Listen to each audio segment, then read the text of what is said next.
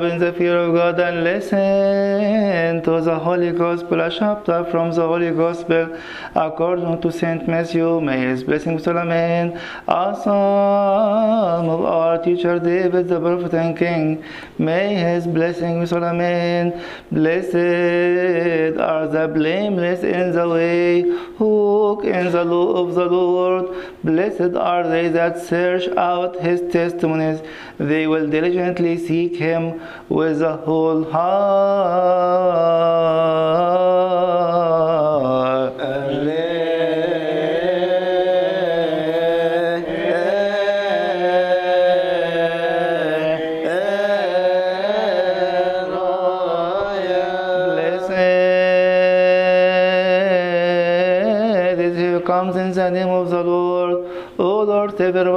All, Jesus Christ, the Son of the living God, glory be to forever and ever. Amen. At that time the disciples came to Jesus saying, Who then is greatest in the kingdom of heaven? And Jesus called a little child to him, set him in the midst of them, and said, Assuredly I say to you, unless you are converted and become as little children, you will by no means enter the kingdom of heaven. Therefore, whoever humbles himself as this little child is the greatest in the kingdom of heaven. And whoever receives one little child like this in my name receives me. But whoever causes one of these little ones who believe in me to sin, it would be better for him if a mile, milestone were hung around him, his neck, and he were drowned in the depths of the sea. Woe to the world because of offenses, for offenses must come, but woe to that man by whom the offense comes. If your hand or foot causes you to sin, cut it off and cast it from you. It is better for you to enter into life lame or maimed, rather than having two hands or two feet to be cast into everlasting fire. And if your eye causes you to sin, pluck it out and cast it, eh, it from you. It is better for you to enter into life with one eye, rather than having two eyes to be cast into hellfire.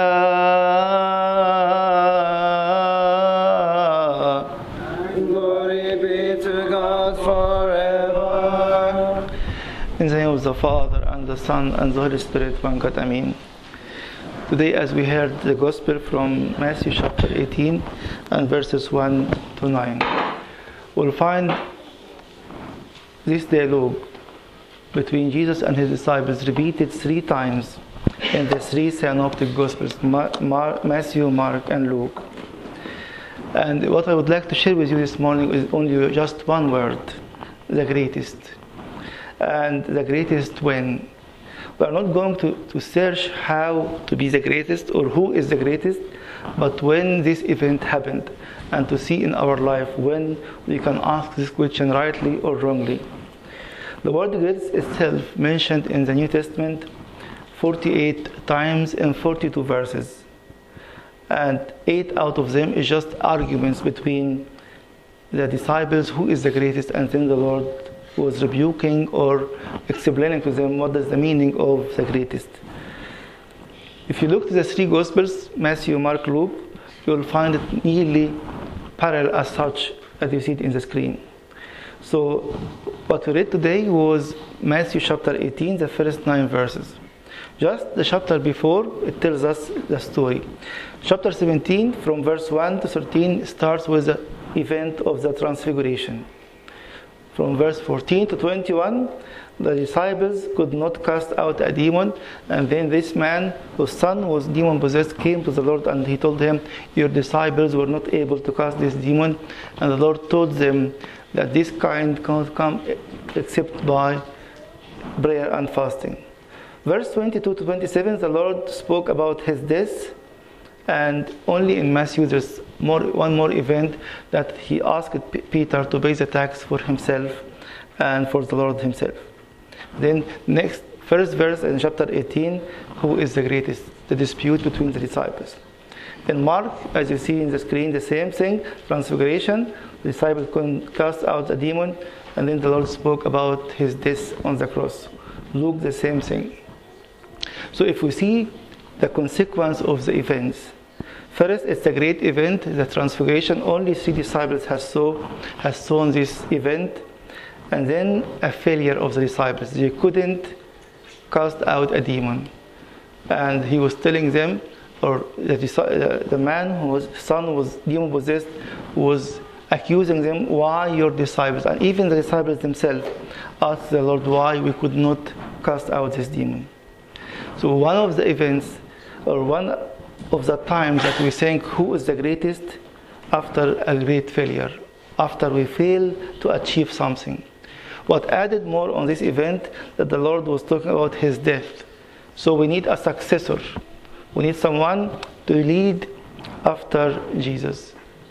So if we are in this position this morning and we are thinking who is the greatest because of a failure, a big failure in my life, or I was following him, if you go back to Luke chapter 9 and also Matthew chapter 9, he sent the 12 and the 70 disciples to do one thing to cast out demons and to make healings and miracles. Now it seems for them it's a failure. We are not able to make it anymore.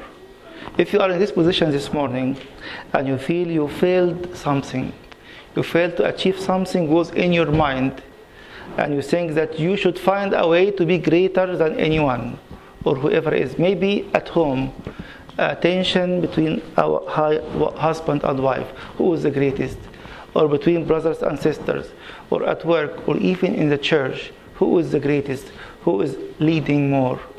And the Lord is telling us today the question is asked in a certain time. It's a time of failure when you ask such question. It's a time of despair when you, you try to find your own identity in something totally different. Not in the Lord Himself, but in your new position. So, in many occasions, we were in this position. We were thinking after a failure, I need to achieve something. I need to see myself recognized by others sometimes we make big problems or divisions to, to show that I am still here. I am the greatest. I'm not going to leave it to pass as it is. The Lord is encouraging us today. Think of it. What sort of failure do you have today that makes you angry and trying to prove yourself in a negative way?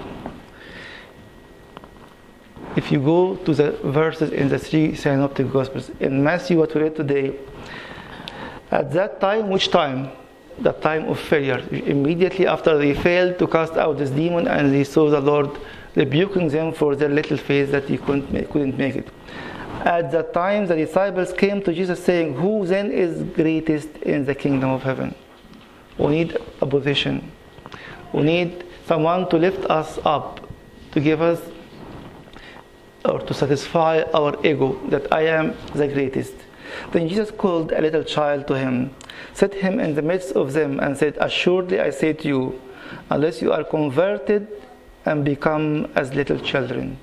It's a matter of conversion. Conversion of mind, of direction of life, of everything. He is telling them you need to repent. You are with me for a long time, you are listening to my teaching, you were able to cast out demons at a certain time, but now you failed. You need a new conversion. And he are urging us this morning, we need always a new conversion. It's not what in your mind today, it is what is in his heart to you. Then Jesus called a little child to them to him, set him in the midst of them, and said, Assuredly I say to you, unless you are converted and become as little children, you will by no means enter the kingdom of heaven.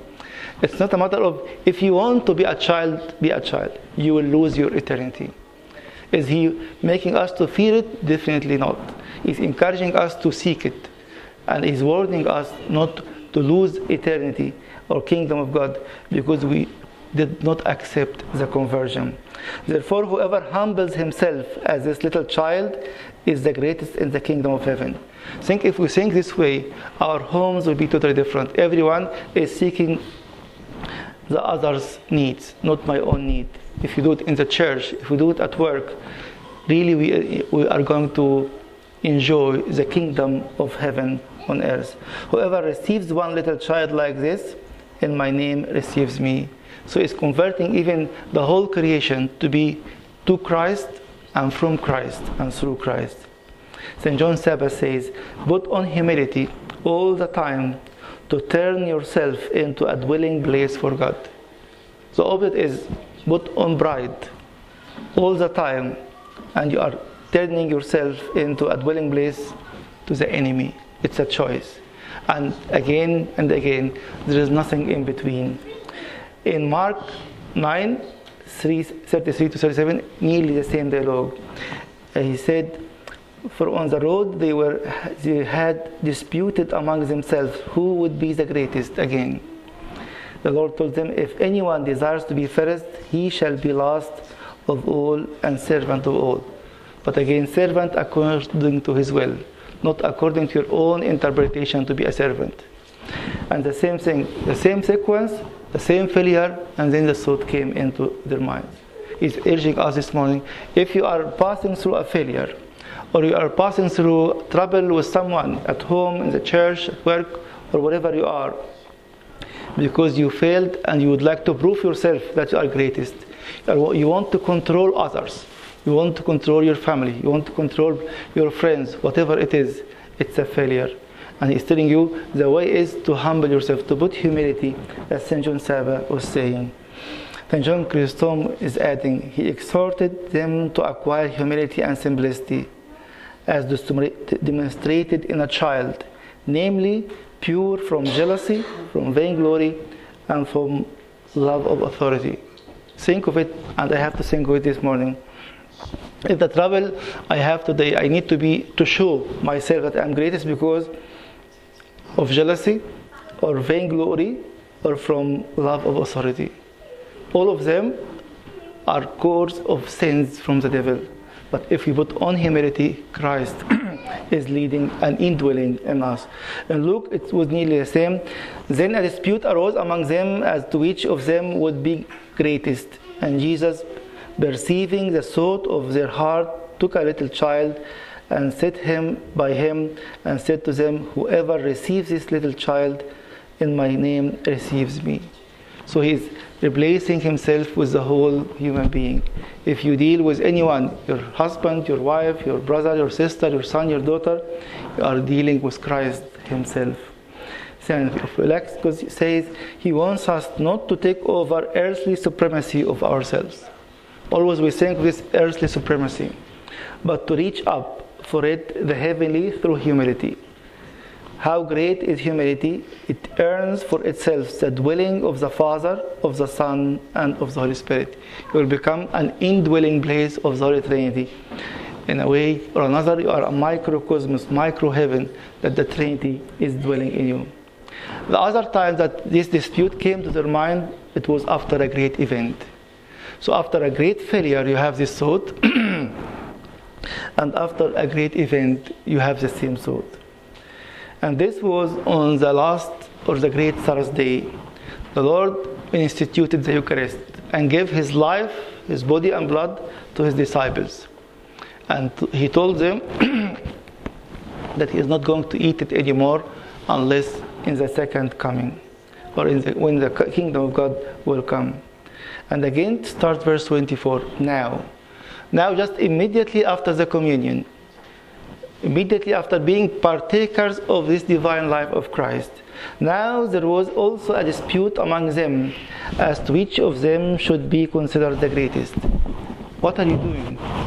That just immediately after the communion, and you are disputing again about who is greatest.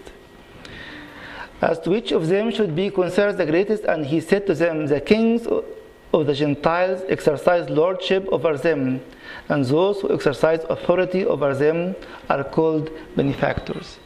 The world is seeking this. Who is going to be the successor? Who is going to lead? These are the Gentiles. And now he is putting the choice before us. Are you going to choose to be a Gentile or a Jew in the Old Testament? Are you going to be a Gentile or a living member of the body of Christ in the New Testament? And he said to them, But not as among you you are different. And you are different in everything. But unfortunately, we choose sometimes to be like the world. We choose to compare ourselves with each other. And I feel that I am better than anyone and everyone sometimes. But not so among you. On the contrary, you are to, should be totally opposite to this world way of thinking. Who is greatest among you? Let him be as the younger, and he who governs as he who serves. And then he gives him the example. For who is greater, he who sits at the table or he, he who serves? Is it not the he who sits at the table? Yet I am among you as the one who serves. So if you seek to be better than your teacher or master, creator and savior, then you miss the whole message. He is telling us, Yet I am among you as the one who serves. And he is encouraging us to choose to be like him, not like the kings and the rulers of the Gentiles anymore. St. Cyril the Great is saying, What happened among the disciples? He was wondering, What happened that they are thinking this way after such a great event that they received the body and the blood of Christ and He instituted for them the mystery of life? And was recorded is only for our own good. We were weak, but it is to teach us.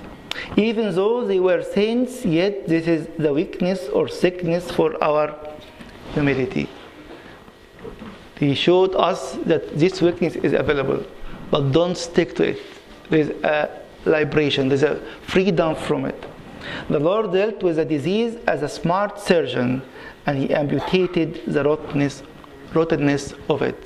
And He's encouraging us this morning come with your own disease, come with your own pride, but tell Him, I'm not going to go home with it. I would like to leave it to be assured that I received your own personal humility, as St. Paul told us in Philippians chapter 2, verse 5. In each liturgy, we are participating in the life of the Holy Trinity. We will never be able to enjoy the love of the Father without humility and obedience. We will never be enjoying the grace of His Son to enjoy the fullness of the power of the body and blood of Christ without humility and obedience. Even in Acts chapter 5, verse 32, St. Peter was saying, He gave the Holy Spirit to those who obeyed Him. To enjoy the fellowship of the Holy Spirit, humility and obedience are needed. Are going and running through the Eucharist. And in the anaphora, the church is asking everyone to lift up his heart, his mind, to receive this meaning of being the greatest by serving, by humility, and through obedience. May the glory of our Lord Jesus Christ be with you from now and forever and ever.